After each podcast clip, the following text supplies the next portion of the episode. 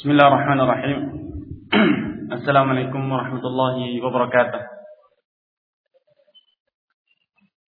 إن الحمد لله نحمده ونستعينه ونستغفره ونعوذ بالله من شرور أنفسنا وسيئات أعمالنا من يهده الله فلا مضل له ومن يضلل فلا هادي له أشهد أن لا إله إلا الله وحده لا شريك له وأشهد أن محمدا عبده ورسوله أما بعد إخواني وأحبائي Alhamdulillah puji dan syukur senantiasa kita aturkan kepada Allah Subhanahu wa taala.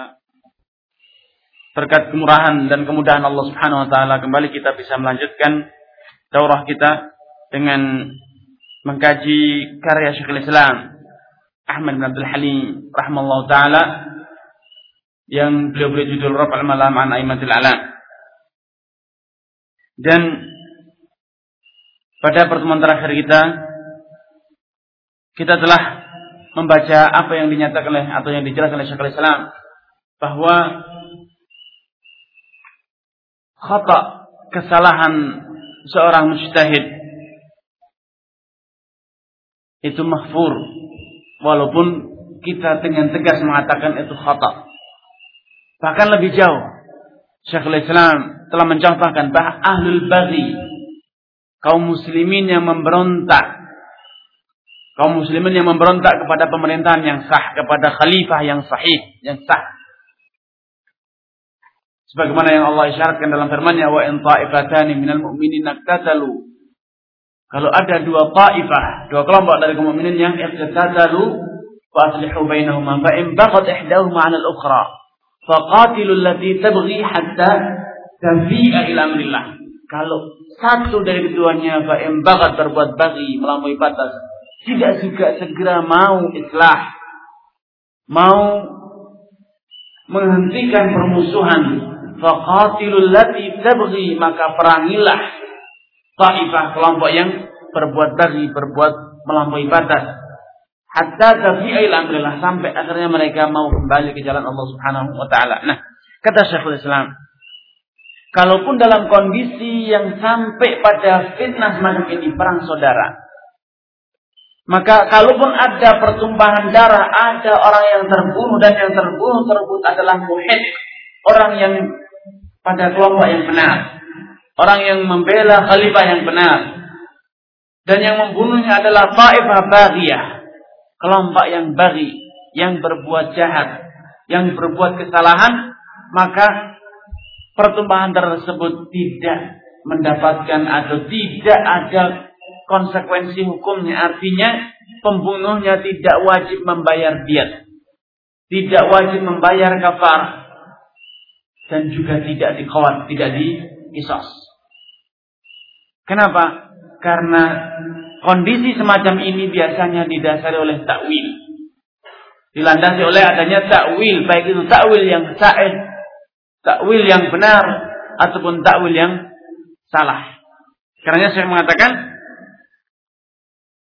wa amila bidzalika salaf wa jumhurul fuqaha fi anna mastabahahu ahlul baghi min dima'i ahli al-adli bi ta'wilin sa'ighin lam yudman biqawadin wala diyatin wala kafarah wa in kana qatluhum wa qitaluhum muharrama. Apa yang dilakukan ahli baghi? Orang yang memberontak selama itu ada takwil.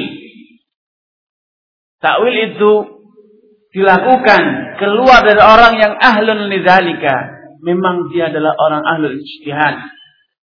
Kemudian karena takwilnya mereka melakukan pemberontakan terhadap ahlul haq terhadap khalifah yang sah, maka pertumpahan yang terjadi, pertumpahan darah yang terjadi itu semuanya hadar, tidak dianggap. Yang membunuhnya tidak dikisas dan juga tidak dibebani diat, juga tidak dibebani untuk bayar kafarah. Subhanallah. Adakah contoh yang lebih awdah, lebih bayin dibanding ittifaq salah tentang ini? Bahwa fa'il dan fi'il itu perlu dibedakan. Pelaku dan perilaku itu disikapi berbeda. Tidak dilakukan qatl dan kital yang mereka lakukan itu khata kata Syekhul Islam. Itu muharram, haram. Tidak halal. Namun pelakunya tidak dibebani untuk bayar diat, bayar apalagi kisos. Subhanallah. Padahal Allah sudah mengatakan, Ya ayyuhalladzina amanu kutiba alaikumul qisasu fil qatla al-hurru bil hurri. Kisah itu hukumnya wajib. Namun ternyata dalam kondisi semacam ini, dalam kondisi yang dilandasi oleh perbedaan ijtihad, perbedaan takwil, perbedaan pemahaman, semuanya ternyata disepakati oleh para ulama hadar pertemuan tersebut sia-sia. Tidak ada yang berkewajiban untuk bayar diat atau di kisos. Apalagi dalam kasus-kasus yang Duna dalika yang lebih ringan. Hanya sekedar kalam.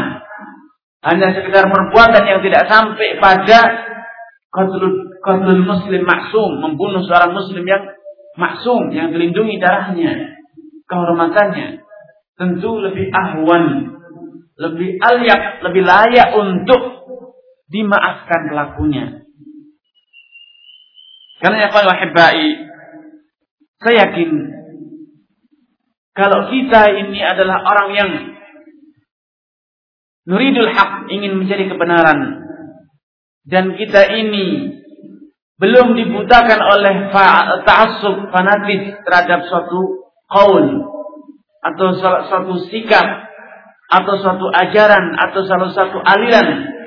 Niscaya apa yang telah diutarakan oleh Syekhul Islam di sini itu sudah cukup sebagai hujjah damighah hujjah yang qawi yang tidak meninggalkan lagi keraguan bahwa manhaj yang diajarkan oleh ahlu sunnah adalah tafriq, membedakan antara al-hukmu halal muayyan, mensikapi, memfonis pelaku dengan al-hukmul mutlak, dengan memfonis dan menghukumi perilaku.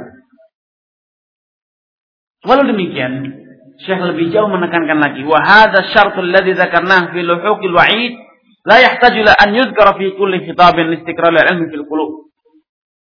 Apa yang telah kita jelaskan ini tidak perlu lagi kita berpanjang lebar menyebutkan dalilnya karena ini sudah dari penjelasan yang telah lalu ini semuanya sudah menghasilkan suatu keyakinan dalam hati kita. Para fuqaha juga sudah sampai pada titik yakin tidak ada keraguan bahwa dibedakan antara pelaku dan perilaku.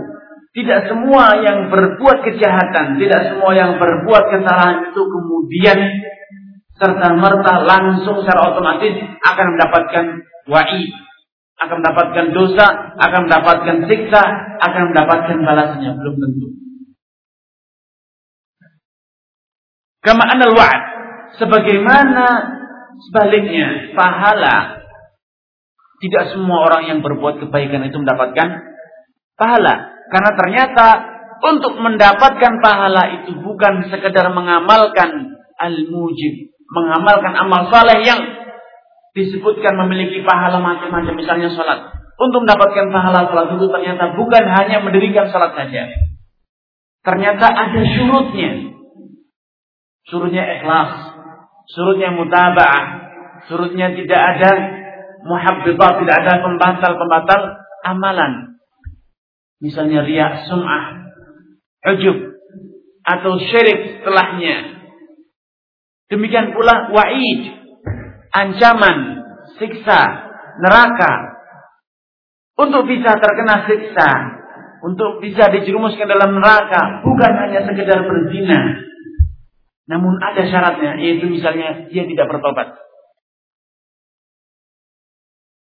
untuk mendapatkan siksa dosa orang membunuh muslim dengan sengaja. Itu bukan sekedar membunuh saja, namun juga ada persyaratannya. Itu dia tidak bertobat. Dia tidak membayar diat dan lain sebagainya. Dia tidak memiliki hasanat yang mahiyah. Karena pada suatu hari Rasulullah Shallallahu Alaihi Wasallam mengisahkan bahwa dia merasa kagum dengan dua orang yang al-qatil wal maqtulu fil jannah. Pembunuh dan yang dibunuh ternyata malah masuk surga. Contoh yang kala itu disebut Rasulullah SAW ialah seorang muslim yang berperang dengan orang musyrik. Dan akhirnya seorang muslim tersebut terbunuh dan akhirnya dia masuk surga. Syahid di jalan Allah. Dan kemudian orang musyrik tadi sebelum ajalnya mendapat hidayah dan masuk Islam akhirnya dia pun sama-sama masuk surga. Ini bisa terjadi. Jadi untuk mengaitkan untuk menerapkan ahadithul wa'id dan juga ahadithul wa'ad. Hadis-hadis yang berupa ancaman dan hadis-hadis yang berupa janji manis itu kita harus mengingat ternyata masing-masing itu memiliki syurut dan memiliki mawane. Memiliki syurut dan memiliki mawane. Karena para pokok mengatakan menjelaskan bahwa hukum apa saja dalam syarat halal haram dan juga wa'ad wa'id itu semuanya memiliki syuru dan memiliki mawane. Bukan sekedar wa'ad dan wa'id saja. Seluruh hukum dalam syariat itu memiliki syuru dan memiliki mawane. Misalnya, hukum haramnya khamr. Khamr kita yakini adalah haram, tidak ada yang ragu. Kita tidak ragu bahwa khamr itu haram. Namun kalau kita sudah berbicara apakah peminum khamr itu pasti berdosa, seperti kemarin saya jelaskan, tidak serta merta. Bisa jadi orang tersebut minum khamr dalam keadaan tidak sengaja. Kenapa? Kita sudah berbicara tentang al-hukmu alal mu'ayyan, pelaku yang sudah ada di depan mata. Beda tatkala kita berbicara dengan hukum mutlak, yaitu menghukumi perilaku. Bisa jadi minum khamar itu halal.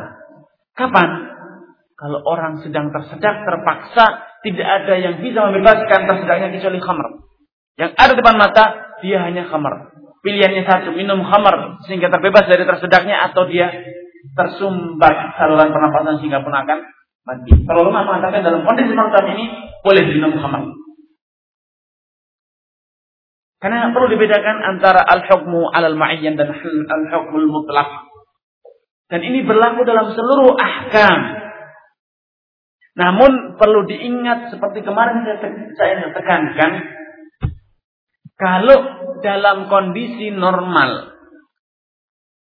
Dalam artian kita ingin memberikan warning, memberikan peringatan, tambih, tahdir, tahwif, tarhib, ingin memberikan peringatan kepada masyarakat, awas jangan minum khamar. Suruh dan mawane ini jangan disebutkan. Jangan disebutkan suruh dan mawane al-hukum. Namun amir ruha kama jahat. Sampaikan apa adanya. Sehingga nususul wa'id itu benar-benar menimbulkan efek jerah, menimbulkan rasa takut, menimbulkan uh, rasa waspada, kewaspadaan pada orang yang mendengar. Begitu juga nususul wa'ad. Ayat-ayat hadis-hadis yang menceritakan tentang pahala suatu amalan. Sampaikan apa adanya. Jangan dibilang kalau kamu sholat itu akan mendapatkan jannah. Kalau kamu zakat kamu akan diberikan gantinya. Wa ma anfaqtum fa Apa saja yang kamu belanjakan di jalan Allah, maka Allah akan ganti. Jangan dibilang, tapi itu syaratnya kalau ikhlas. Kalau tidak diungkit-ungkit. Kalau sedekahnya itu sesuai dengan sunnah. Ini menjadikan orang malas. Lah kalau gitu sulit sekali untuk bisa dapat pahala. Namun sebutkan apa adanya. Nususul wa' dan nususul wa'id. Seperti kata para ulama, amir ruha kemaja. Sampaikan apa adanya. Kapan itu? Itu kalau kita menyampaikan dalam rangka terhib dan dalam rangka terhib. Dalam rangka memotivasi orang untuk beramal dan dalam rangka untuk menakut-nakuti orang dari berbuat. Tapi kalau kita sudah dihadapkan kepada orangnya, pelakunya, Ahmad bersedekah dengan emas satu gunung. Apa pasti diterima? Saya tidak tahu. Diterima tidak diterima itu urusan Allah Subhanahu wa taala. Bisa jadi dia berinfak riya. Bisa jadi dia berinfak sum'ah. Dia sum'ah dan riya infaknya. Bisa jadi ada muhbitatul amal. Dia melakukan kesyirikan yang menjadikan amalannya gugur. Karena ketika para sahabat menyaksikan menyaksikan salah seorang yang berjihad dengan begitu gigih dengan begitu berani la yatruku syazan wala waridan.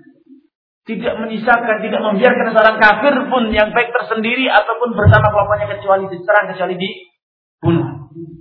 Maka para sahabat mengatakan huwa min ahli jannah. Orang ini begitu berani jihadnya. Sehingga para sahabat spontan merasa teringat pahalanya jihad. Sehingga mereka memberikan tazkiyah. Persaksian bahwasanya orang itu min ahlil jannah. Namun apa yang dilakukan Rasulullah SAW Rasulullah malah berbalik. Wa min ahli nar. Justru malah Rasulullah SAW mengatakan wa min ahli nar. Para sahabat heran. Akhirnya sebagian sahabat pun merasa tertarik untuk mencari sebab kenapa orang ini diklaim Rasulullah SAW sebagai ahli nar. Ternyata setelah jihad sana kemari membunuh sekian banyak orang kafir, ternyata ia terluka dan ia tidak sabar. Ia tidak tabah mengalami rasa sakit. Akhirnya apa yang dia lakukan? Dia bunuh diri. Jadi adanya suruh dan mawani baik itu luhukul iqab atau luhukul tawab ini hanya kita sampaikan kapan kalau kita sudah dihadapkan kepada dengan pelakunya tapi dalam kondisi kita ingin membangkitkan semangat, memotivasi. Dalam kondisi terhib, maka sampaikan apa adanya, jangan diberikan catatan macam-macam. Sampaikan apa adanya. Bahwasanya yughfaru syahid kullu syai' illa. Sampaikan apa adanya. Orang yang syahid mati syahid itu diampuni seluruh dosanya kecuali hutang saja. Apa pun dosa Anda, zina, sarikah semua disampaikan. Kalau begitu sari yufar, yufar. Kalau begitu orang yang zani yufar, sampaikan apa adanya dalam kondisi terhib. Namun kalau sudah sampai bulan mujahid, bulan pulang dari lapangan perang, kita sampaikan apa adanya? Tidak. Kita serahkan semuanya kepada Allah Subhanahu wa taala. Kenapa? Kita sudah dihadapkan dengan al-fa'il pelakunya dan bukan dengan fi'ilnya. Karena Syekh Islam berulang-ulang menekankan poin ini. Karena memang ini poin paling penting, paling krusial dalam manhaj salaf, metode para ulama ketika menghukumi, ketika berbicara tentang nususul wa'ad dan nususul al-wa'id. Karena saya kembali menekankan, "Tsumma haitsu qaddara qiyamul mujib lil wa'id, fa innal hukma yatakhallafu anhu limani'in." وموانع لحوق الوعيد متعددة. منها التوبة ومنها الاستغفار ومنها الحسنات الماحية للسيئات ومنها بلاء الدنيا ومصائبها ومنها شفاعه شفاعة الشفيع مطاع ومنها رحمة أرحم الراحمين. فإن عدمت هذه الأسباب كلها ولن تعدم إلا في حق من عسى وتمرد. وشرد على الله شرد البعير على اهله فهنالك يلحق الوعيد به. وذلك أن حقيقة الوعيد بيان أن هذا العمل سبب في هذا العذاب. فيستفاد من ذلك تحريم الفعل وقبحه. أما أن كل شخص قام به ذلك السبب يجب وقوع ذلك المسبب به فهذا باطل قطعا للتوقف ذلك المسبب على وجود الشرط وزوال جميع الموانع. Kata beliau, Summa qaddara qiyamul mujib lil wa'id dan kalaupun terbukti fulan telah melakukan perbuatan yang menyebabkan dia terkena ancaman wa'id, ancaman dosa.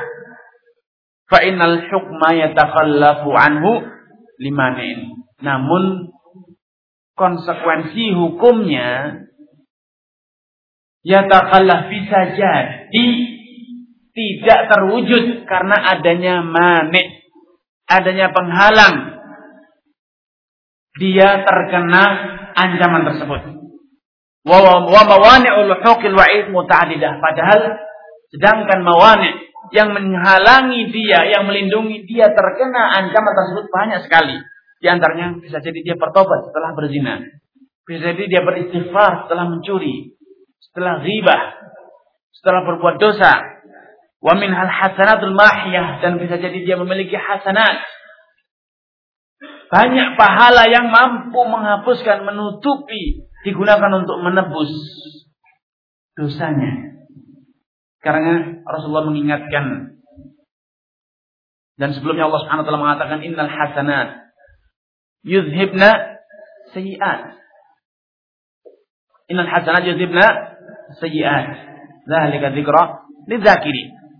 Dan Rasulullah SAW juga mengatakan, "Man kanat lahu madlamatun li akhihi falyatahalal minhu al-yawm qabla an yakuna yawmun la dinara fihi wala matah." Fa in kanat lahu hasanatun tu'khadhu min hasanatihi ila akhir hadis. Kalau dia punya hasanat akan digunakan untuk menembus. Nah, kalau ternyata dia memiliki hasanat yang amsalil jibal yang bertumpuk-tumpuk yang banyak sekali sehingga melebihi jumlah sayi'ah yang dia pernah lakukan, maka dia akan terhapuskan dari dosa tersebut. Dia akan selamat dari dosa tersebut. Waminha bala'ud dunya wa masaibuha dan di antara mawani' luhuqil wa'id adalah masaibud dunya wa azabuha. Masaibud dunya dan bala dunya. Bencana, penyakit, derita, kesusahan yang pernah ia alami di dunia ini itu semuanya juga dapat sebagai manik min mawani luhuqi al-wa'id. Makanya Rasul mengatakan, "Ma yusibul muslima min nasabin wala wasabin wala hammin wala hazanin hatta syaukatu tasyukuhu." Tidak ada nasab rasa letih, wasab rasa sakit, rasa ham, gundah, hazan rasa duka yang menimpa seorang mukmin sampai pun dulu yang menusuk kakinya. Itu semuanya akan menghapuskan dosanya. Itu akan menjadi asbab menghapuskan kesalahannya sehingga kelak di hari kiamat dia akan berjalan di muka bumi dalam keadaan tidak memiliki dosa sedikit pun. Wa minha syafa'atu syafi'in dan kalaupun dia tidak memiliki hasanah bisa jadi kelak di hari kiamat dia masih juga diampuni berkat syafaatnya orang yang memberi syafaat. Para anbiya, waladun saleh, dan doanya para orang-orang mukminin. Wa minha rahmatu arhamir rahimin dan yang terakhir adalah kasih sayang Allah Subhanahu wa taala. Wa rahmati sabaqat ghadabi. Rahmatku itu lebih mendahului amarahku. Fa idza udimat hadhihi asbab kulluha wa lan tu'dam illa bihaqqi man asa wa tamarrad. Dan kalaupun semua ini tidak ada, tidak terjadi, dan ketahuilah Sesungguhnya semua ini tidak mungkin bisa sirna kecuali pada orang yang ada atau orang yang sudah keterlaluan. Orang yang sudah keterlaluan sampai-sampai Rasulullah mengatakan Kullu ummati mu'afa. Setiap umatku itu diampuni dosanya. Illa man aba. Kecuali orang yang memang enggan untuk diampuni. Orang yang menolak untuk diampuni. Waman ya'ba ya Rasulullah. Para sahabat heran. Mana ada orang yang enggan diampuni lalu malah milih disiksa saja. Kata Rasulullah SAW, orang yang ya'ba, orang yang menolak untuk diampuni adalah orang yang ia berbuat dosa dalam keadaan tertutup, dalam keadaan tidak diketahui orang namun karena lemahnya rasa malu rendahnya jiwa dia sehingga dia malah merasa bangga kalau berbuat dosa. Akhirnya apa? Dia malah bercerita. Ya fulan ini fa'atul bari hatta kada wa kada. Wahai tahu nggak? Tadi malam saya berhasil berbuat demikian dan demikian. Dia malah cerita ke sana kemari. Padahal Allah sudah tutupi dia. Allah tidak tunjukkan perbuatan dia kepada orang lain namun dia malah menceritakannya kepada orang. Dan ini perilaku kita sering melakukan seperti ini. Na'udzubillah. Tahu enggak? Dulu waktu anak SMA, saya itu gini, gini, gini, gini. Kita merasa hebat. Merasa bangga. Ini mendapatkan kata, wah hebat kamu ya dulu ya. Ya dulu saya sudah kalau sudah kapok, sudah tobat, sudah tidak gitu lagi. Subhanallah. Iblis ternyata cerdik untuk menjerumuskan kita. Dia gagal menghalangi kita dari jalan kebaikan. Namun dia tidak kehabisan akal untuk mengembalikan antum kepada jalan kesesatan, jalan kebinasaan. Yang yang penting bagi iblis bagaimana antum menjadi temannya di neraka. Dari jalur mana pun tidak peduli. Yang penting sama-sama nyebur ke neraka. Alhamdulillah.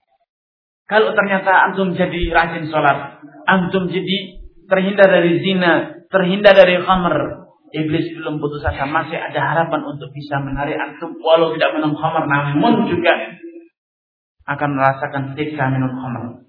Dengan cara apa? Dengan membongkar aib sendiri, menceritakan dosa sendiri. Apa yang dilakukan? Kuntu wa kunt. Dulu, dulu aku pernah. Waktu aku di sana, waktu aku di sini diceritakan ke sana kemari, menjadi bahan dongengan. Ini termasuk orang yang yakba untuk diampuni Allah Subhanahu wa taala. Ini adalah orang yang termasuk hatta wa tamarrah. Orang yang keterlaluan berbuat maksiat, hilang rasa malunya. وذلك أن حقيقة الوعيد بيان أن هذا العمل سبب في هذا العذاب Kata Syekhul Islam, ayat-ayat wa'id, hadis-hadis yang berupa ancaman, itu hakikatnya hanya merupakan penjelasan bahwa dosa tersebut itu biang terjadinya siksa, terjadinya adab. Itu penyebab terjadinya adab.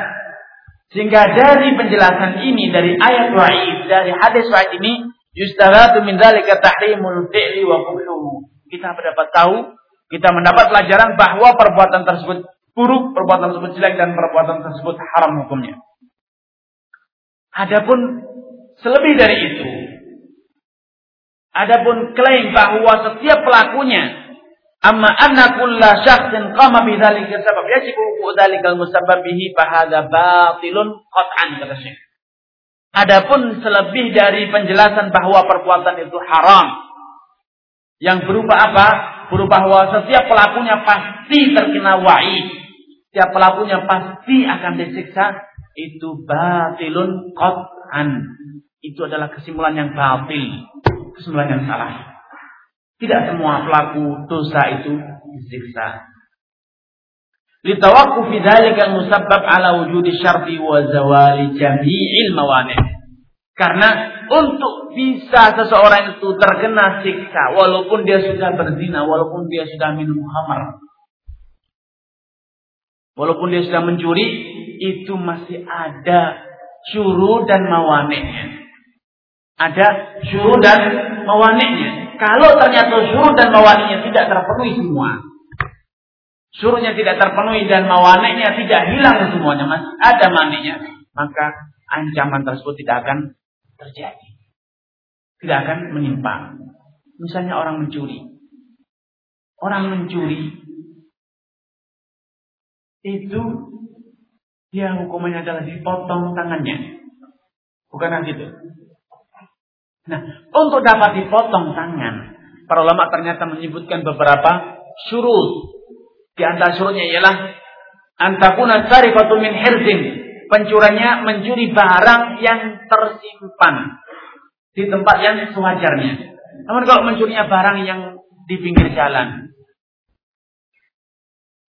barang yang diletakkan di pinggir jalan itu tidak dipotong, walau yang dicuri itu satu kintal emas. Namun diletakkan di pinggir jalan, dia tidak dipotong.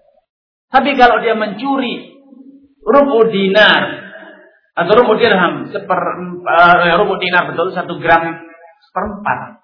Tapi kalau mencurinya itu dari lemari, dari tempat menyimpan perhiasan, maka dipotong. Jadi ada syurutnya. Begitu juga syarat kedua, kalau mencurinya itu dunan nisab, kurang dari misal maka tidak dipotong hanya diberikan takjil mencurinya hanya seribu rupiah walau dari safety box dalam lemari lemari dikunci di dalam kamar kamar dikunci ternyata uangnya masih disimpan di safety box dalam kotak yang dikunci. Dia berhasil membuka. Tidak dipotong. Kenapa? Yang dicuri kurang dari satu misal. Dan kalaupun itu sudah dari lemari yang dikunci macam-macam, ternyata dia ini sebetulnya nagih utang yang tidak dibayar-bayar. Maka para ulama tidak dipotong tangannya. Yang disebut dengan hakul dhafar. Orang yang memiliki hak terhutang. Namun yang berhutang malas bayar. Ditunda-tunda besok, besok, besok. Sudah tahu nanti tidak bayar-bayar. Akhirnya dia punya kesempatan untuk mengambil piutangnya. Kesempatan orang yang lengah. Diambillah sebesar hak yang dia miliki. Walau itu satu miliar tidak dipotong tangannya. Karena ini disebut dengan hak utafar. Seperti yang dilakukan oleh atau disarankan oleh Rasulullah SAW kepada Hindun. Istri Abu Sufyan. Rasulullah suatu hari didatang oleh Hindun. Dia mengeluh, Ya Rasulullah, Inna Abu Sufyan rajulun syahid. Ya Rasulullah, sungguhnya Abu Sufyan ini pelitnya keterlaluan. La yu'tini ma yakfini wa waladi. Dia tidak memberi nafkah kepada aku dan anakku secukupnya. Selalu kurang nafkahnya. Apa kata Rasulullah SAW? Khudi ma yakfiki wa waladaki bil ma'ruf. Kalau memang nafkah yang diberikan itu kurang, maka ambillah sendiri dari uangnya Abu Sufyan. Secukupnya. Bil ma'ruf. Tanpa sepengetahuan suamimu. Nah kalau ternyata yang mencuri ini istri sendiri. Dan mencurinya gara-gara nafkah yang diberi oleh suaminya kurang. Maka tidak dipotong tangannya. Walaupun itu adalah satu miliar. Kalau memang jatah nafkahnya segitu tertumpuk selama sekian tahun. Sehingga istrinya itu berhutang. Untuk biaya makannya untuk biaya anak-anaknya, semuanya dia hutang. Dan untuk membayarnya dia harus mengambil satu miliar dari harta suaminya. Dan itu dia ambil sembunyi-sembunyi dari tempat yang apa namanya tersimpan. Maka tidak dipotong tangannya. Ada syurutnya. Dan ada mawaneknya. Misalnya orangnya majnun. Pencurinya ternyata adalah orang yang muhtadul akal. Akalnya tidak normal. Tidak dipotong. Ternyata pencurinya adalah sobi yang belum balik. Tidak dipotong. Ada maniknya. Begitu juga berkaitan dengan hukum-hukum akhirat. Sama, ada surut dan ada mawani. Seperti yang dijelaskan oleh Syekhul Islam Ibnu Taimiyah. Karenanya kembali lagi Syekh menekankan pada fakra ini, pada alinea ini, beliau menekankan lagi tentang pentingnya membedakan antara fi'il dan fa'il, pelaku dan perilaku. Sampai-sampai beliau mengatakan adanya ayat-ayat, adanya hadis-hadis wahyu itu sejatinya adalah penjelasan tentang halal haramnya perbuatan. Selebihnya tidak. Sehingga kita tidak bisa mengambil kesimpulan bahwa setiap pelaku dosa pasti dihukumi. Kesimpulan ini kata Syaikhul Islam bahwa batilun Quran itu adalah kesimpulan yang batil. Pasti salah. Tidak ada ampunan, tidak ada toleransi, pasti salah. Kalau dianggap bahwa setiap pelakunya itu pasti yalhaquhul wa'id, pasti akan terkena ancaman, terkena siksa, terkena dosa. Tidak serta merta. Tidak serta merta. Karenanya ikhwan wahibbai Taulah diri di mana kita berhak melangkah, di mana kita berhak berkomentar, sampai batas apa kita berhak menyimpulkan. Selebihnya jangan. Selebihnya jangan. Karenanya dalam konsep tata negara Islam Pencuri itu tidak serta-merta dihakimi oleh masa. Oh ini sudah mencuri, berarti harus potong di tengah jalan. Tidak. Harus dibawa ke mana? peradilan, ke hakim, ke kodi yang dia itu nanti akan membuktikan apakah syurut dan mawaninya sudah terpenuhi semua atau tidak. Ini tugas hakim. Makanya ada fungsi hakim. Kalau sur dan mawanik tidak tidak perlu dibuktikan, maka setiap pencuri akan dipotong di tengah jalan. Siapa pun berhak untuk memotong. Setiap orang yang membunuh akan langsung di kisos di tengah jalan, di tengah hutan, di mana saja. Setiap orang bebas menjalankan hukum Allah tidak. Ternyata dalam konsep peradilan Islam pun tidak sembarang pelaku langsung dihukumi di pinggir jalan. Tidak dihakimi oleh mata. Namun dibawa ke pengadilan dan hakimlah yang akan membuktikan layakkah orang yang dihukumi atau tidak. Pantaskah orang ini diberi hukuman atau tidak? Ini kapan terjadi? Siapa yang berhak melakukannya adalah hakim, bukan sembarang orang. Beda dengan konsep kehidupan di zaman kita, di masyarakat kita.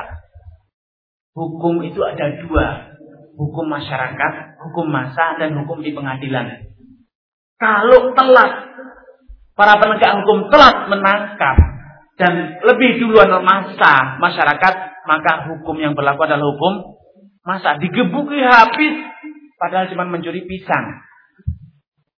Belum sampai satu nisab sudah bonyok, bahkan mungkin tangannya sudah puntung, bahkan mungkin sudah mati. Itu hukum masa tidak ada aturannya, tidak ada ketentuannya. Baru kalau keburu datang polisi para penegak hukum baru dia akan diberi hukuman yang berlaku dalam undang-undang. Ini hukum dan mungkin ini salah satu sebab terjadinya kekacauan dalam dakwah. Di mana kita terbiasa dengan hukum masa.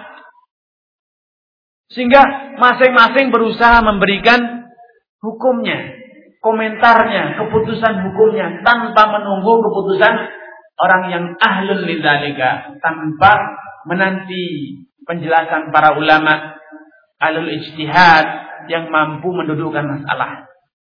Sehingga masing-masing langsung membuat keputusan seperti yang berlaku pada hukum masa. Siapa saja yang berhasil menangkap pencuri, maka dialah yang menggebuki, dialah yang memukuli, dialah yang menghakimi. Siapa saja yang berhasil menangkap perzina, maka diarak. Ini hukum masa, tidak ada aturannya. Apa hukumnya? Hukumnya harusnya dirajam, dicambuk. Namun ternyata yang dilakukan oleh masyarakat Pak justru menjadi figur publik perzina. Diarak ke mana-mana akhirnya semua orang kenal dan malah semua orang tertarik untuk mengikuti. Lah hukumannya cuma gitu, malah semakin terkenal.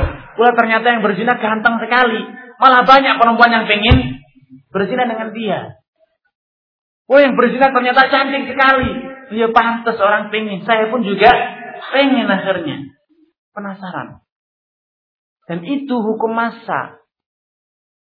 Bukannya menyelesaikan masalah namun malah menambah masalah. Karena Allah memberikan peringatan akan ini. Peringatan akan hukum masa ini Allah mengatakan walladzina yuhibbuna an tasyi'al fahishatu fil amanu lu'inu fid dunya. Orang yang hobi menyebarkan fahisyah, menceritakan fahisyah, menuduh, cerita ke sana kemari fulan berzina fulan berzina. Inilah orang-orang yang suka menyebarkan fahisyah, menjadi penyebab merajalelanya perbuatan zina adalah orang yang hobi cerita tentang perzinaan.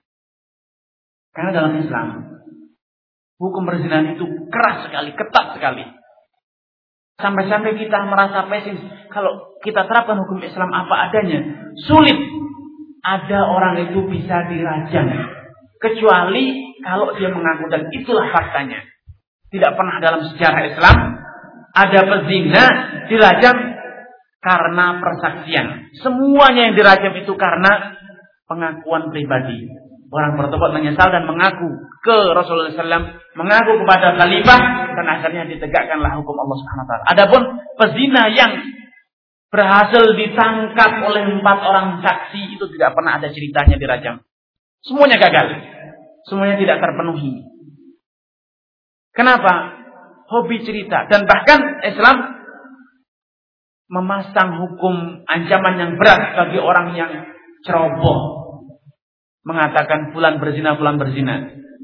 Walaupun sudah memiliki tiga saksi. Kalau tidak genap empat, maka ketiga saksi itulah yang dicambuk. Yang berzinanya bebas. Tidak dihukum apa-apa.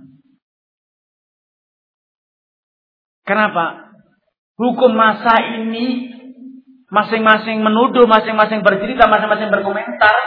Ini bukannya menghentikan masalah, namun malah menyebarkan kesalahan. Mensosialisasikan, mempropagandakan kemungkaran. Kenapa?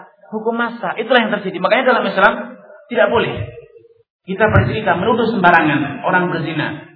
Kalau sampai kita berani menyebarkan itu, maka dalam Islam orang tersebut harus dicambuk adalah teriak 80 kali. Kalau dia tidak bisa menyebutkan, mendatangkan empat saksi yang masing-masing saksi mengatakan, ya saya melihat bagaikan timban yang belum ke dalam sumur. Kalau hanya mengatakan, ya ada seorang laki-laki di atas perempuan, layak bi tidak cukup. Sampai benar-benar dia melihat timba masuk dalam sumur. Dari mana bisa menyaksikan seperti itu? Karenanya dalam sejarah seperti yang dikatakan tidak belum pernah ada pezina yang dirajam gara-gara persaksian empat orang saksi yang ada adalah pezina yang bertobat dan mengaku itu yang dirajam dalam kisah Ma'in, dalam kisah media dan yang lainnya itu semuanya adalah pengakuan pribadi dan bukan persaksian karena yang wahibai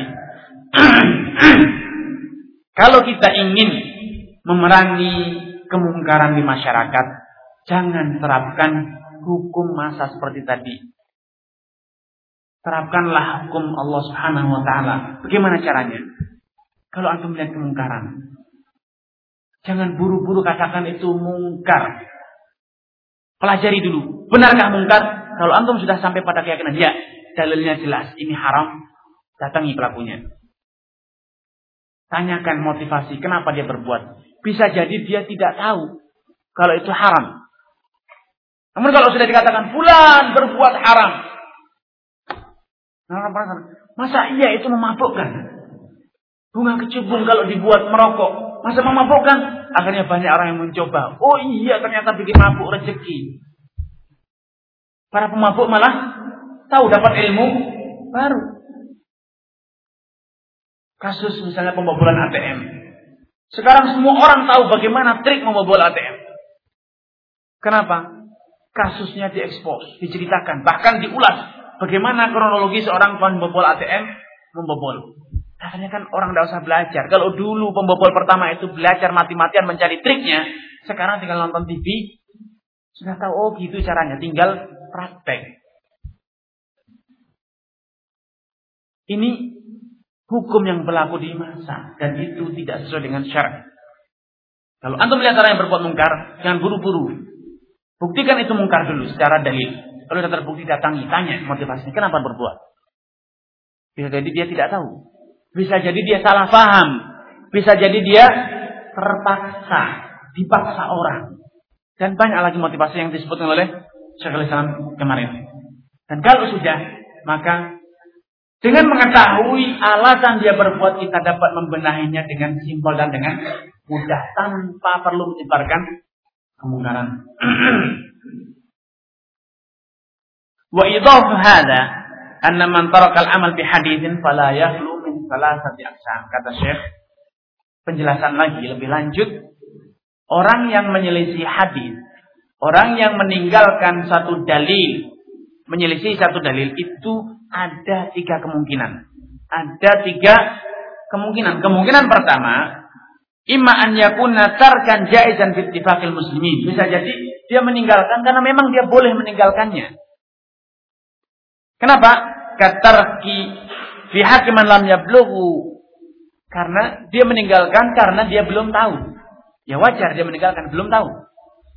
Wala qassara fi talab ma'a hajat ila al-futi aw al-hukm.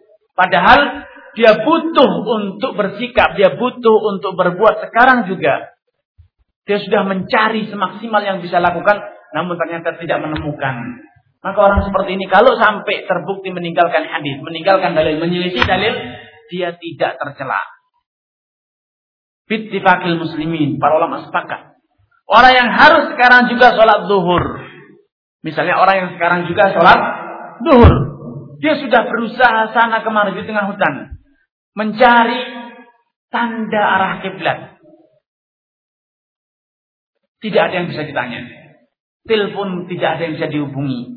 Ternyata tidak ada sinyal misalnya. Berusaha mencari matahari, tanda matahari mengetahui arah timur dan barat ternyata mendung gelap gulita. Akhirnya apa yang dilakukan? Beristihad semaksimal yang bisa dilakukan. Kalau suatu saat terbukti hasil istihadnya salah,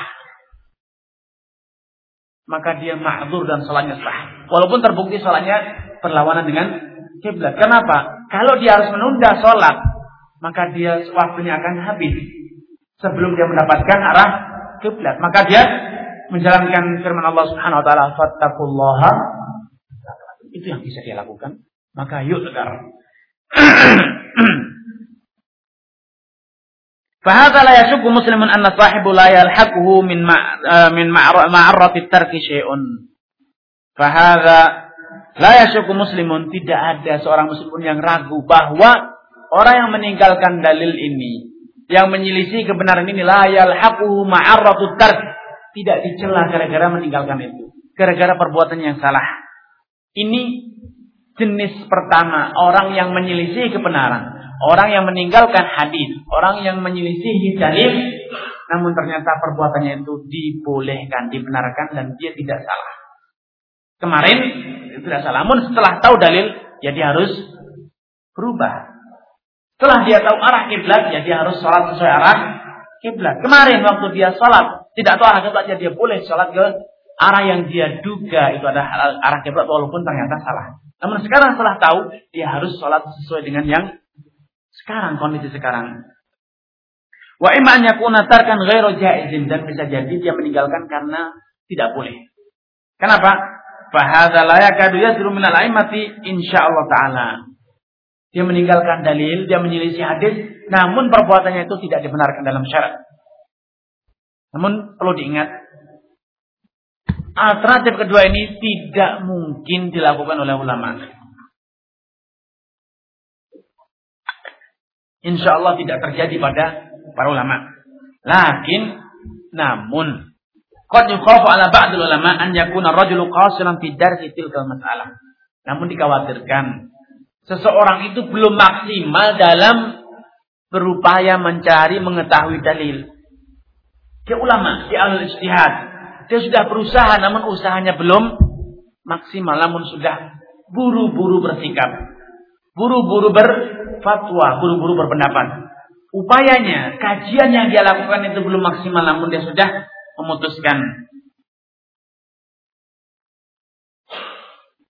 Fayaqulu ma ada min asbabil qaul wa in kana lahu fiha nadharun ijtihad aw yaksuru fil istidlal fayaqulu qabla an yablugha an-nadhara nihayatah. Sehingga karena dia itu belum maksimal, bisa jadi dia berkomentar, dia berfatwa Padahal tidak ada yang bertanya. Belum waktunya berfatwa sudah berfatwa. Belum diperlukan dia sudah mendahului berfatwa. Atau upayanya yang beristihad, upayanya beristihad itu baru di tengah jalan. Belum selesai, namun dia sudah menyimpulkan. Orang seperti ini, ini termasuk orang yang berbuat dosa. Termasuk orang yang berbuat dosa. Sehingga Kalaulah dia akhirnya terbukti menyelisih hadis, menyelisih dalil, maka perbuatannya dianggap sebagai perbuatan yang haram. Kenapa? Berarti dia pernah berkata-kata, telah bersikap tanpa dasar ilmu yang jelas. Tanpa dasar ilmu yang jelas. Wala takfu ma laysa laka bi ilmun inna sam'a wal basara wal fuada kullu ulaika kana anhu mas'ula. Dan dalam Hadis Rasul mengatakan man uftiya bi fatwa atau bi futya min ghairi masabtin. Barang siapa yang diberi fatwa tanpa dalil yang jelas, tanpa dasar yang nyata, fa ismuhu 'ala alladhi aftah. Dosa ditanggung oleh orang yang memberi fatwa. Wala taqulu lima tasifu alsinatukumul kadhiba hadza halalun wa hadza haram. Jangan pernah engkau katakan Jangan pernah engkau mengeluarkan statement pernyataan yang engkau sendiri merasa ini adalah bohong. Engkau sendiri merasa tidak yakin dengan ucapanmu sendiri ini. Ini halal dan ini haram seenak sendiri. Kalau sampai itu terjadi maka itu perbuatan dosa. Dan ini bisa saja terjadi. Namun insya Allah secara husnudzan kita berbaik sangka dengan para ulama. Insya Allah apa yang sekarang telah dibukukan dalam karya-karya para ulama itu insya Allah hasil maksimal masing-masing ulama. Walaupun akhirnya terbukti itu salah. Kenapa? Itu sudah hasil maksimal yang bisa mereka lakukan. Upaya maksimal yang bisa mereka kerjakan. Walihada kana ulama pada fakra selanjutnya walihada kana ulama yakhafuna mithla hadha khasyat an la yakuna al-ijtihad al-mu'tabar qad wujida fi tilkal mas'alah al-makhsusah. Karenanya kita dapatkan para ulama dulu ya tawarraun. Warak takut untuk berfatwa. Sehingga setiap kali ada yang ditanya beliau lemparkan kepada orang lain. Tanya saja bulan. Yang kedua pun gitu. Tanya saja bulan. Sampai akhirnya muter penanya kembali lagi kepada orang pertama. Dan ini ma'ruf. Aisyah radhiyallahu taala istri Nabi. Tatkala ditanya oleh sebagian muridnya tentang al-mashu 'alal khuf, mengusap khuf. Beliau tahu tentang hal itu. Beliau meriwayatkan sebagian hadis tentang masalah hukum. Namun karena beliau khawatir ada hadis-hadis yang belum dia kuasai, maka beliau ihalah. Beliau perintahkan penanya untuk bertanya kepada Ali. Sehingga beliau mengatakan, Is'al aliyan fa'innahu kana yusafiru ma Rasulullah sallam. Tanya saja kepada Ali karena dia lebih banyak safar bersama Rasulullah SAW dibanding aku. Demikianlah dahulu teladan contoh uswah para a'immah. Tatkala mereka masa masih ada kekurangan, ada yang belum dia ketahui, ada yang belum sempurna, mereka biasanya enggan untuk berfatwa. Mereka lebih milih untuk menahan diri dan diperintahkan penanya untuk bertanya kepada orang lain. Namun kalau kita tidak, kita malah mencari membuka forum konsultasi seperti yang terlihat hasbunallah wa ni'mal wakil. Tidak ditanya pun malah menantang. Adakah yang bertanya? Ini cerminan dari sikap tidak tahu diri. Beda dengan para ulama. Para ulama dulu kalau ada pertanyaan justru malah dilemparkan kepada yang lain bukan malah nantang. Fahadihi zunub kata Syekhul Islam fatwa yang keluar sebelum selesai tahapan istihad, sebelum sempurna tahapan istihad, itu adalah zunub dosa para pelakunya. Lakin luhuku uqubat dzambi bi sahibi innama tunalu liman lam yatub. Namun kembali lagi ingat. Apakah dia benar-benar akan disiksa? Apakah dia akan benar-benar mendapatkan ukubah azab. Itu tergantung. Masih ada lagi persyaratannya itu apa? Liman lamnya itu kalau dia tidak bertaubat. Kembali lagi Syekhul mengingatkan bedakan perilaku dan pelaku Waqad hal istighfar wal ihsan wal bala syafa wal rahmah dan bisa jadi dosa itu diampuni terhapuskan oleh istighfar banyak perbuatan baik cobaan dia di dunia syafaat dan kerahmatan Allah Subhanahu wa taala. Ini jenis kedua. Jenis orang yang meninggalkan hadis kedua adalah orang yang mujtahid. Namun istiadatnya belum sempurna tapi dia buru-buru mengeluarkan hasil atau kesimpulannya. Dan jenis ketiga, walam yadkhul fi hadza man yaghlubuhul hawa wa yasra'uhu hatta yansura ma ya'lam annahu batil aw man yadzimu bi sawabi qaulin aw khata'ihi min ghairi ma'rifatin minhu bidalail dzalikal qaulin nafyan wa isbata. Fa inna hadzaini finnar kata beliau kelompok yang lebih parah lagi adalah kelompok yang asal tampil beda bagaimana dia tahu salah namun tetap dibela dia tahu itu istihad tersebut pendapat tersebut tidak benar. Namun terus ia pertahankan yang suruh. Kenapa? Karena hawa. Karena hawa. Oh bulan. Musuh bebuyutan anak. Sudah dahuluan mengatakan haram. Tidak. Saya harus katakan halal. Saya tidak boleh sependapat dengan dia. Fulan, oh dia bekas murid ana masa bilang halal. Saya bilang haram. Saya harus tidak. Untuk syuhrah agar terkenal, saya harus membuat fatwa yang terlemah. Kalau seluruh ulama mengatakan haram, saya akan bilang halal. Seperti kata para ulama, khalif tu'raf. Kalau ingin terkenal, buatlah fatwa yang terlemah. Akan segera dikenal. Khalif tu'raf. Selisilah kebanyakan orang, niscaya engkau akan dikenal. Kalau masyarakat biasanya berpakaian hanya satu, hanya pakai satu, pakailah sepuluh pakaian akan dikenal. Semua akan lihat. Oh, kenapa? Unik. Pakai bajunya berlapis-lapis. Orang yang aneh. Segera dikenal. Oh, unik kenapa? Jenggotnya bercabang tiga. Langsung dikenal. Oh, unik. Kenapa? Pecinya paling aneh sendiri. Bajunya paling lain sendiri. Itu akan segera dikenal. Khalif tu'raf. Nah, orang yang seperti ini asal tampil beda atau karena ada hawa nafsu, ini adalah pendapat guru saya harus saya bela. Saya itu ngefan dengan dia. Pokoknya apa pun kata dia, ana ma'ahu. Seperti dalam pepatah uh, in ana illa min muzaina in ghawat muzainatu ghawaitu wa in wa in wa in muzainatu tarsudu arsudu. Aku adalah satu orang dari kabilah Muzainah.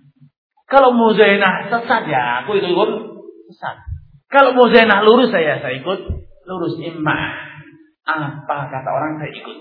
Yang penting ini fan saya, ini idola saya. Apa kata dia saya ikut hawa. Kalau ini dasarnya, ini yang melandasi kita mukhalafatul hadis menyelisih hadis maka tidak dilakukan ini binar naudzubillah. Karena Syekh Hasan mengatakan menukilkan sabda Rasulullah SAW al-qudatu salatah. Qadhi itu ada tiga macam. Al-qudatu salatah. Qadiyani finnar wa qadin fil jannah. Qadhi itu ada tiga jenis. Kedua qadhi di neraka. Yang satu, hanya satu yang bisa selamat masuk surga. Fa'amal ladhi fil jannah. Adapun qadhi yang bisa masuk surga, farajun alim al-haqqa faqadha Adalah orang yang tahu kebenaran dan kemudian dia memutuskan sesuai dengan kebenaran tersebut. Hanya ini yang masuk surga. Wa amal ladzani finnar. Adapun dua qadhi yang masuk neraka, farajulun qadha linnasi ala jahlin. Orang yang memutuskan menghakimi masyarakat ala jahlin, tak tahu. Bodoh dia. Dia belum tahu ilmunya, namun sudah memutuskan warajulun alimal haqqa wa qadha bi khilafi dan yang lebih parah orang yang sudah tahu mana yang benar mana yang salah namun yang diputuskan yang dimenangkan malah yang salah. Qadha bi khilafi. Orang sudah tahu kebenaran namun yang diputuskan malah yang salah dimenangkan malah yang salah. Dua jenis qalbi ini ini tempatnya di neraka naudzubillah. Dan menurut para ulama Walaupun hadis ini berlaku, walaupun hadis ini teksnya berkaitan dengan qadhi, seorang hakim di peradilan, namun maknanya sama berlaku pula pada mufti, orang yang berfatwa. Mufti itu ada tiga. Mufti yang alim al-haqqa wa aftabihi. Mufti, ustadz yang memberi fatwa. Dia tahu yang benar dan kemudian dia sampaikan yang benar. Pahit, terasa pahit, manis terasa manis sampaikan apa adanya. Kulil haqq walau kana murran. Abdul jihad kalimat haqqin inda sultanin dia sampaikan apa adanya. Disuka atau tidak suka, dibenci atau tidak, orang marah atau tidak marah. Inilah yang benar dia sampaikan. Dan mufti kedua adalah mufti yang yuftin nas ala jahlin. Berfatwa namun dia tidak memiliki ilmu. Inna Allah la yanzi'ul ilma intiza'an min suduril ibad. Allah itu tidak mencabut ilmu itu begitu saja dari hati para manusia, hati hambanya. Tidak begitu saja. Tiba-tiba orang berilmu, hilang ilmunya. Tidak. Namun Allah mencabut ilmu itu dengan mematikan para ulama. Kalau sudah tidak lagi tersisa ulama, maka yang terjadi ittakhadhan nasu ru'usan juhalan. Masyarakat akan mengangkat orang-orang bodoh sebagai pemimpin mereka, sebagai suri teladan mereka, sebagai panutan mereka. Fasu'ilu. Akhirnya, kalau mau bertanya tidak ada teman lain kecuali mereka. Fa'aftau. Setelah ditanya mau tidak mau harus menjawab. Sudah terlanjur jadi mufti. Terlanjur jadi ustaz. Apa boleh buat. Dia mau tidak mau harus menjawab. Bikhalim fadallu. Fadal akhirnya mereka sesat dan menyesatkan. Ini jenis kedua. Yuftin nas ala jahlin. Dan yang ketiga adalah na'udzubillah orang mufti yang halimal haq. Dia tahu yang benar. Namun karena hawan. Karena dendam. Karena ego. Wah malu kalau ternyata terbukti orang yang lebih muda. Bekas murid anak ternyata lebih dahulu mengetahui kebenaran dibanding saya. Tidak, saya harus ingkari ini. Saya harus tentang, saya harus beda aliman haqqa wa afta bi khilafi. Dia tahu yang benar, namun ngotot mempertahankan gengsi hawa nafsu. Atau karena ingin mempertahankan syai'un min masalah dunyawiyah, mempertahankan masalah duniawi. Tak enak. Lu saya kan selama ini disantuni oleh fulan. Kalau ternyata fatwanya merugikan fulan, nanti saya santunannya akan diputus. Donasinya akan berhenti. Bagaimana ini? Ya sudah. Demi menjaga relasi, menjaga hubungan baik, keluarlah fatwa yang sesat dan menyesat. Walaupun dia tahu itu adalah sesat, namun tetap diperhatikan. Kenapa? Karena masalah duniawi. Nah, ini kalau seperti yang terjadi dua orang ini. Qadha ala jahlin wa afta ala jahlin. Atau qadha bi khilafil haq.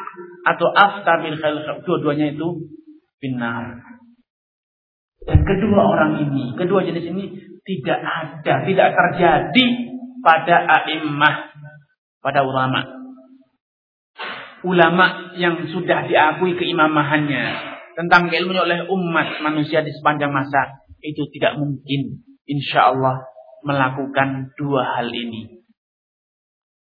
Dan ini yang dimaksud dengan ihsanudzan. Ihsanudzan kita berpraduga baik. Insya Allah mereka itu berfatwa sebatas ilmu yang telah mereka miliki. Insya Allah mereka itu sudah beristiad semaksimal yang bisa mereka lakukan. Namun apa hasil istiadatnya? Benar atau salah? Kita akui salah. Tapi pelakunya ma'dzur. Inilah yang ingin ditekan oleh Syekhul Islam Ibn Taimiyah rahimallahu taala. Namun ingat, lihat lagi bagaimana Syekhul Islam merasa perlu untuk kembali pada poin yang sudah kita tekankan berkali-kali. Kembali lagi beliau mengingatkan pentingnya membedakan antara perilaku dan laku. Silakan simak sendiri. Lakin luhukul wa'id li syakhsil muayyan aidan lahu mawani' kama bayyana. Apakah pelaku dari kedua jenis orang tadi ini yang qadha ala jahlin atau qadha fi khilafil haq. Itu pasti disiksa. Kata beliau seperti tadi. Ada mawaniknya. Ada syurutnya. Falau furida wuqu'u ba'di hadha min ba'd al-ayyan min al-ulama al-mahmudin inda al-ummah ma anna hadha ba'idun aw ghairu waqi' lam ya'dim ahaduhum ahada hadhihi al-asbab walau waqa lam yakdah fi imamatihim 'ala al-itlaq fa inna la na'taqidu fil qawmi al-ismah. Fa tajuzu 'alaihim adh-dhunub wa narju lahum 'ala dhalika a'la ad-darajat. Lima ikhtasahum Allah bihi min al-a'mal as-salih wal ahwal as-saniyah wa innahum lam yakunu musirrina 'ala dhanbin. Walaisu bi ala darajatin uh, min as-sahabah radhiyallahu anhum. Wal qawlu fihim kadzalika fi masdadu fi min al-fatawa wal qadaya. Wa dima' allati kana bainahum wa ghairi dzalika. Lihat bagaimana Syekhul Islam sikap bagaimana. Kembali diulang, kembali diulang dan kembali diulang. Pengulangan yang berkali-kali ini dikarenakan beliau sadar sumber permasalahan yang terjadi di zaman beliau dan yang terjadi di zaman belum beliau dan yang akan terjadi setelah beliau adalah ini. tidak mampu membedakan antara pelaku dan perilaku. Makanya setelah beliau menyebutkan tiga jenis qadhi, qadhi fil jannah, mufti fil jannah, dan qadhi serta mufti benar yang berfatwa sebelum selesai hasil buru-buru berfatwa atau yang berfatwa benar menghukumi menyelisih kebenaran itu juga kembali pada kaidah ini. Bisa jadi walaupun perbuatannya salah, mendapat ancaman finar, namun belum tentu pelakunya finar. Kenapa? Kata Syekh, lahu mawani kemabanyannya. Untuk bisa masuk neraka ternyata juga ada tahapan-tahapannya, ada mawaniknya.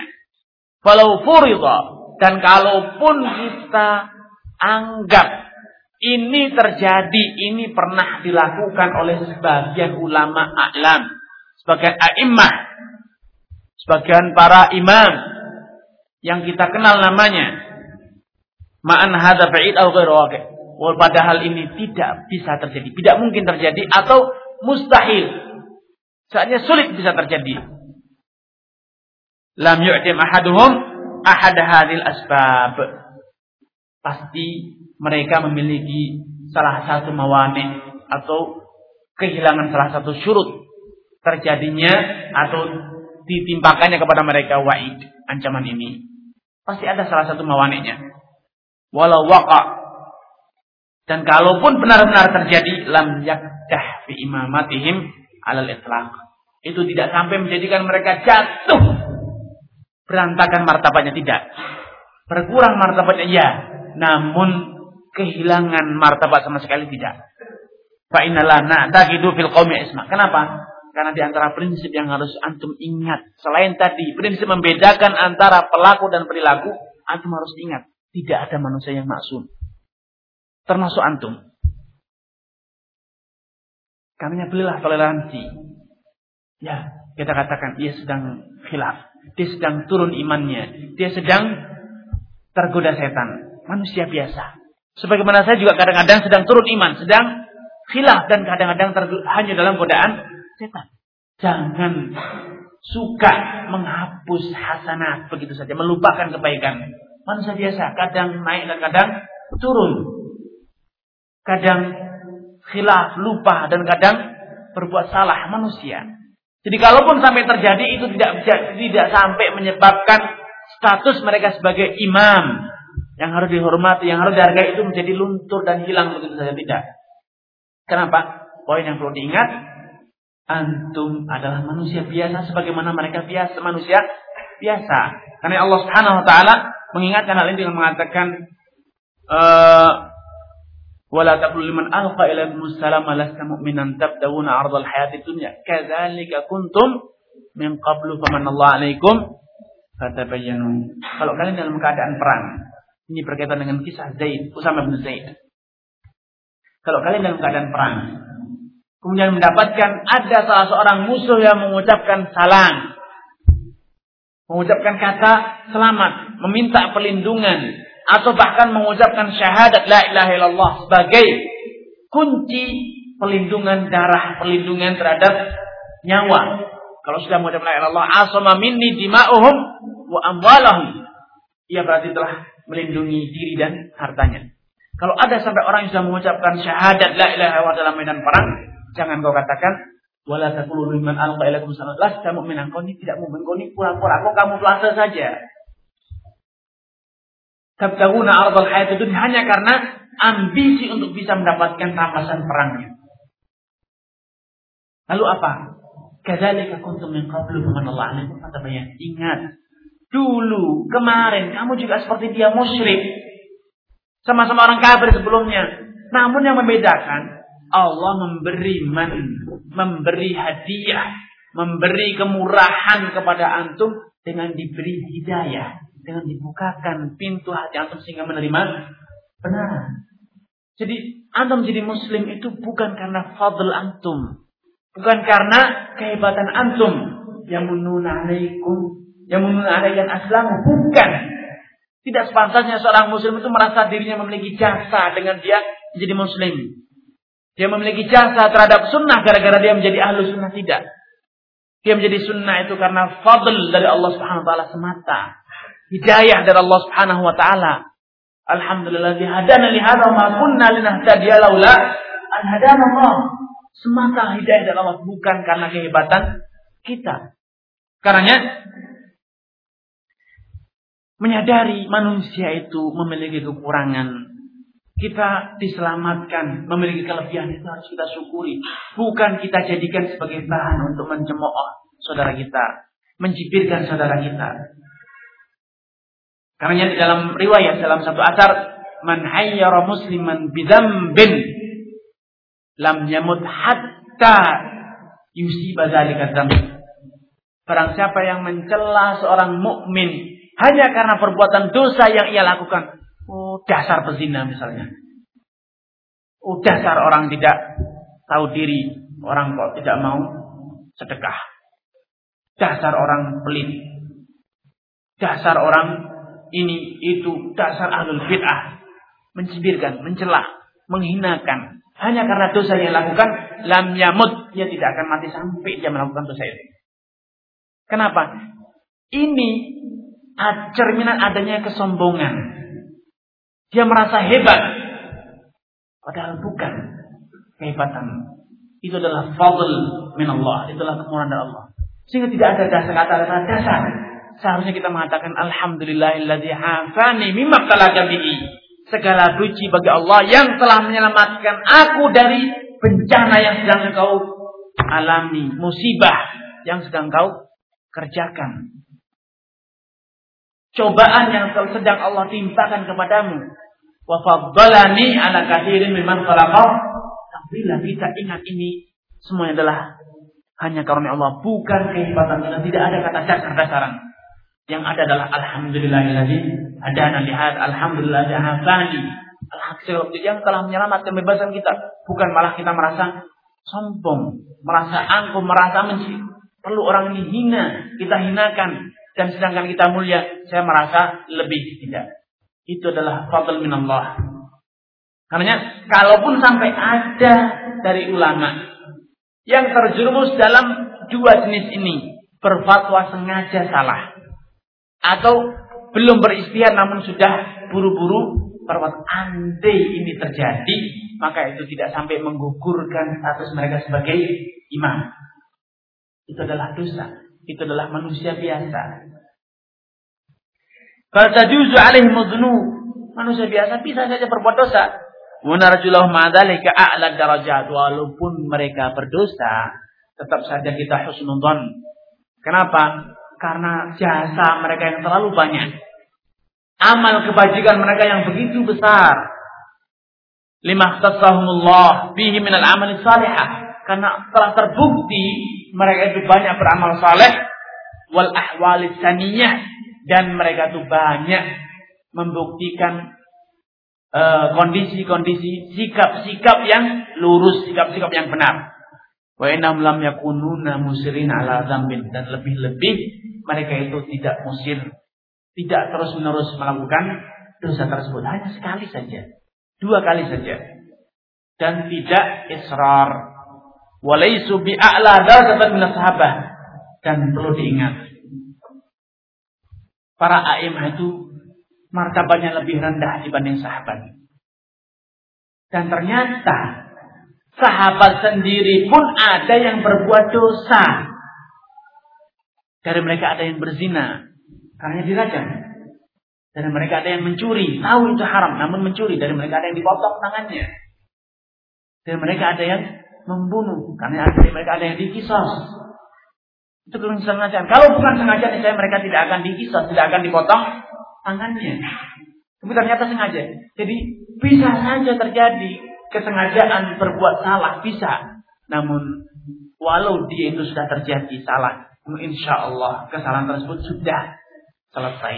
Karena mereka sudah bertobat, sudah menyesal, atau karena mereka memiliki hasanat mahiyah memiliki banyak pahala yang mampu menutupi dosa tersebut. Dan inilah ikhwan wahabai pola pikir yang objektif seperti yang ada seperti ini perlu kita kembangkan. Seringkali dalam kondisi kita sehari-hari kita itu ingin hidup bersama malaikat. Kita karena pola pikir kita yang menuntut agar salafi itu 100% salafi. 100% maksum dari dosa. Jika kalau ada orang yang salafi berbuat dosa, salafi kok gitu. Loh memang kalau sudah salafi itu tidak pernah tidak pernah berbuat dosa. Salafi ya, salafi, tapi bisa berbuat dosa bisa. Salafi kok tidak bayar hutang? Iya, biasa itu. Itu suatu hal yang manusiawi. Ada seperti dosa itu bisa terjadi. Karena bukan berarti kalau salafi itu berarti sudah 100% bersih. Tidak. Ada khilaf. Namun khilaf tersebut terjadi secara person, oknum. Bukan secara manhaj. Tidak sistematis. Tidak diajarkan dalam salafi seperti itu. Bahkan sebaliknya. Dalam salafi diajarkan sebaliknya. Diajarkan untuk amanah. Diajarkan untuk jauh dari maksiat. Namun kalau oknumnya berbuat salah, yang namanya manusia. Wajar. Karena senantiasa waspada itu adalah sikap bijak. Waspada itulah sikap bijak. Jadi kalaupun salafi, ya, dia itu manusia biasa. Bisa khilaf. Jadi sewajarnya. Jangan dianggap salafi itu harus bersih. Sehingga kalau suatu saat terbukti ternyata salafi ada berbuat dosa, kita habisi dia. Sudah bukan salafi lagi. Mubtadi sudah. Terbukti. Kenapa? Kemarin pacaran.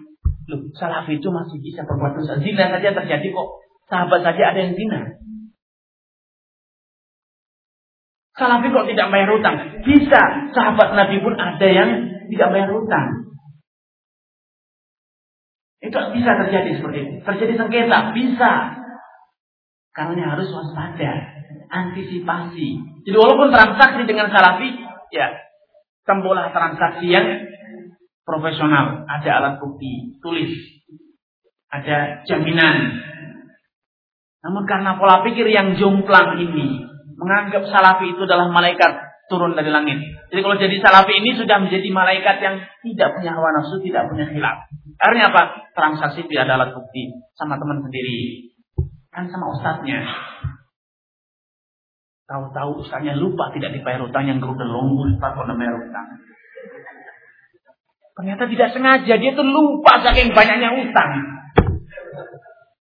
Akhirnya ingatnya cuma utang kepada 10 orang padahal sudah utang kepada 11 orang manusia biasa.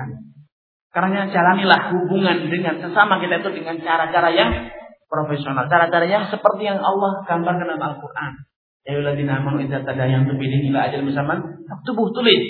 Kalau tidak falihanun maqbudah ada kadai profesional.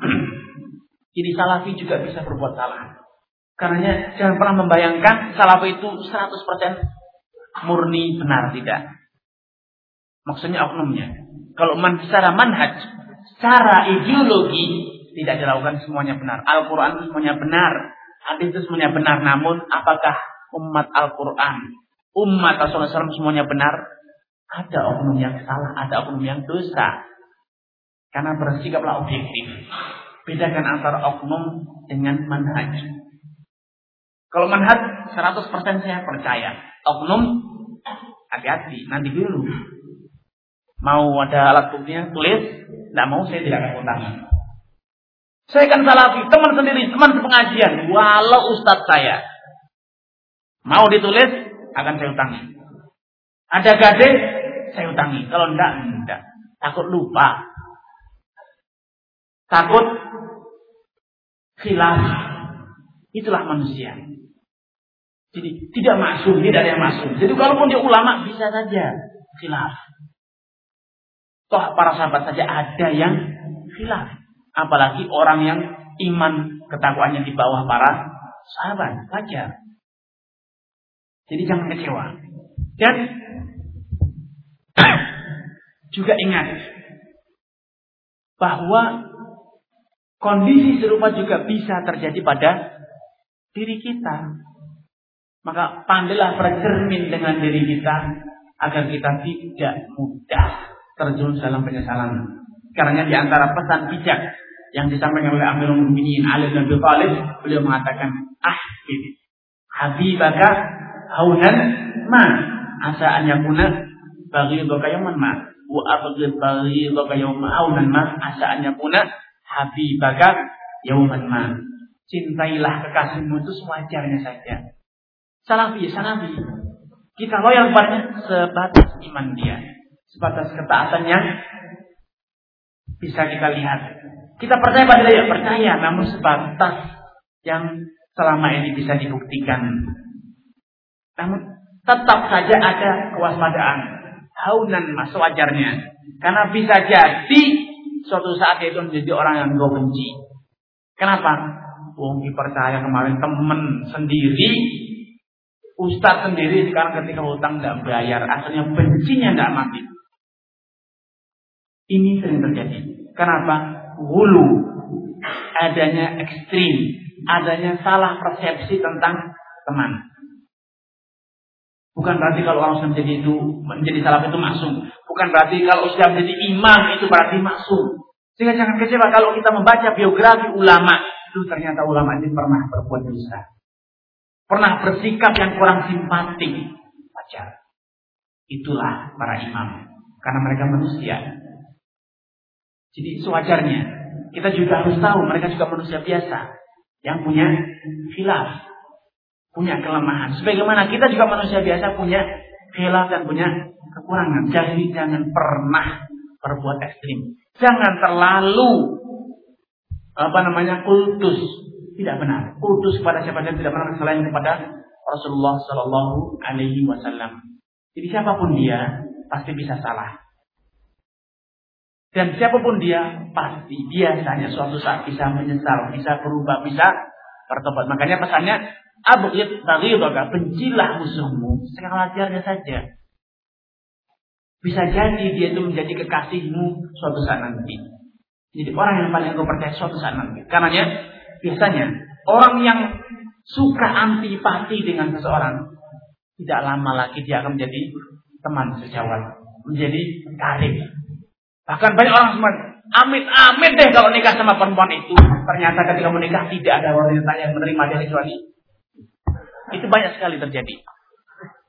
Amit-amit deh kalau saya tinggal di sini. Ternyata tidak ada pekerjaan kecuali di sini. Karena abghid baghidaka aunan ma. Benci musuhmu itu sewajarnya, jangan ekstrim. Karena bisa jadi dia itu suatu saat akan menjadi orang yang paling kau cintai. Dan ini Allah buktikan bagaimana antum pelajari bagaimana sirah Rasulullah SAW berperang dengan orang Quraisy. Namun ternyata akhirnya mereka masuk Islam. Khalid bin Walid yang terbukti begitu ketol memusuhi Abu Sufyan begitu ternyata akhirnya menjadi kekasih Rasulullah juga dari masa Islam.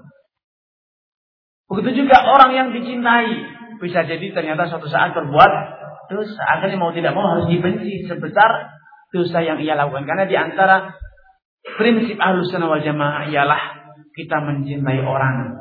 Kita loyal kepada orang sebesar imannya. Dan kita benci kepadanya sebesar dosa yang pernah ia lakukan.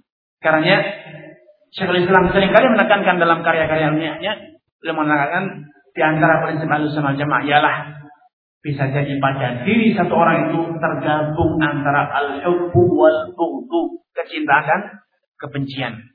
Dicintai sekadar imannya dan dibenci sekadar kefasikannya. Jika kalau kita mendapatkan dalam biografi ulama, ulama sudah tahu hadisnya namun tetap saja memfatwakan, menyelisih hadis maka bencilah sekadar itu saja, jangan ekstrim. Jangan ekstrim. Ini di antara sikap adil yang di zaman kita sudah luntur. Lekang diterpa badai dan matahari. Jarang. Langkah orang yang bisa bersikap adil. Sewajarnya dia membenci, sewajarnya dia cinta. Yang banyak ditemukan adalah ekstrim kanan dan ekstrim kiri. Kalau cinta, cintanya teman. Kalau benci, seubun-ubun sudah tidak ada tersisa sedikit pun. Sudah benci seubun-ubun saya sama dia. Tidak tersisa lagi harapan untuk taubat. Tapi kalau udah cinta, subhanallah, apa pun kata dia, saya pokoknya baik saja. Ini ekstrim yang terus kita kembangkan. Nah, marilah kita mengembangkan pola pikir. Kembali kita berpikir adil wasat bersikap sewajarnya, jangan berlebihan ini yang saya sampaikan pagi ini. Semoga apa yang disampaikan ini bermanfaat bagi kita dan semoga ini menjadikan kita bisa bersikap dewasa, bersikap lebih adil sehingga benar-benar simak ciri khas ahlu sunnah itu dapat terwujud dalam diri kita yaitu senantiasa adil, senantiasa bersikap yang tepat. La yajrimannakum syana'an qaumin ala alla ta'dilu. Kita tidak terpengaruh oleh perasaan dalam sikap kita. Perasaan beda dengan sikap. Kita tidak suka. Namun benar kita katakan benar. Benci tidak sampai menjadikan kita berbuat tidak adil kepada orang yang kita benci. Zalim kepada orang yang kita benci. Wallahu taala alam. Wassalamualaikum warahmatullahi wabarakatuh.